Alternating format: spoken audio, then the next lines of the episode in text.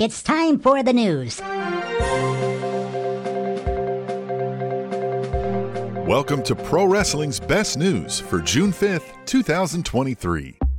WWE is returning to Twitch, according to an announcement today that the company will relaunch the WWE Twitch channel, as well as popular WWE Superstar channels featuring live and exclusive content. Starting today, WWE will unleash a companion sidecast to Monday Night Raw, featuring a rotating cast of hosts and appearances by WWE superstars. Viewers can stream the sidecast live every Monday on Twitch beginning at 8 p.m. U.S. Eastern Standard Time. You can read more on this story at eWrestlingNews news.com.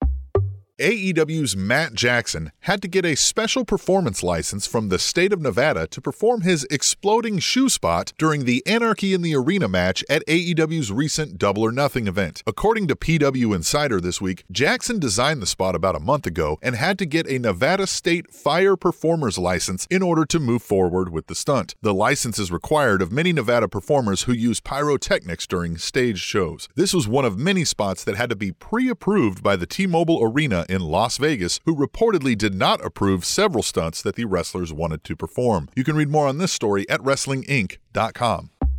Former NWA Tag Team Championship Wrestling legend Stan Lane is officially not the father of Colorado U.S. Congresswoman Lauren Boebert. Lane underwent a court ordered DNA paternity test last month, which was reviewed by the courts and the Daily Beast. The results confirmed that Lane could not have possibly fathered Boebert. Boebert's mother had Lane take a similar test in the 1980s when she then claimed that Lane had fathered the child during an affair between the two. That 1980s paternity test also concluded that Lane was was not the father. However, it was recently discovered that the lab technician administering that test was found to have swapped samples in an unrelated case after taking a bribe from a football player that was looking to avoid child support payments. This revelation caused Boebert's mother to request the paternity test for Stan Lane be re-administered. The congresswoman released an official statement saying, quote, I can confirm that Stan Lane is not my biological father. I personally have never publicly claimed he was my father, but certainly that allegation is out there. The Toby Keith song Who's Your Daddy hits a bit differently now. You can read more on this story at yahoo.com.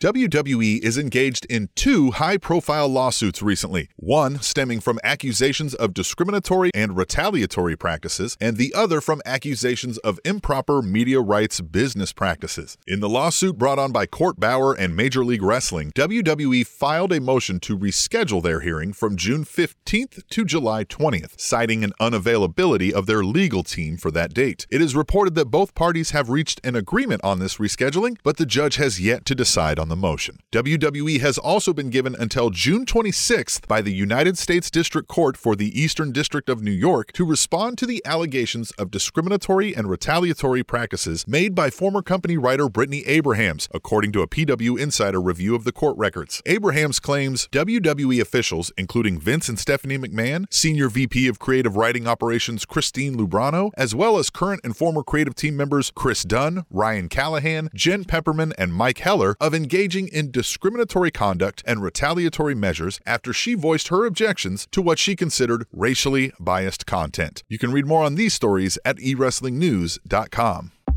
That's pro wrestling's best news for today. Please subscribe to the Spanish Announce Table at SpanishAnnounceTable.net to get daily content like this news, podcasts, match reviews and suggestions, and more delivered right to your inbox.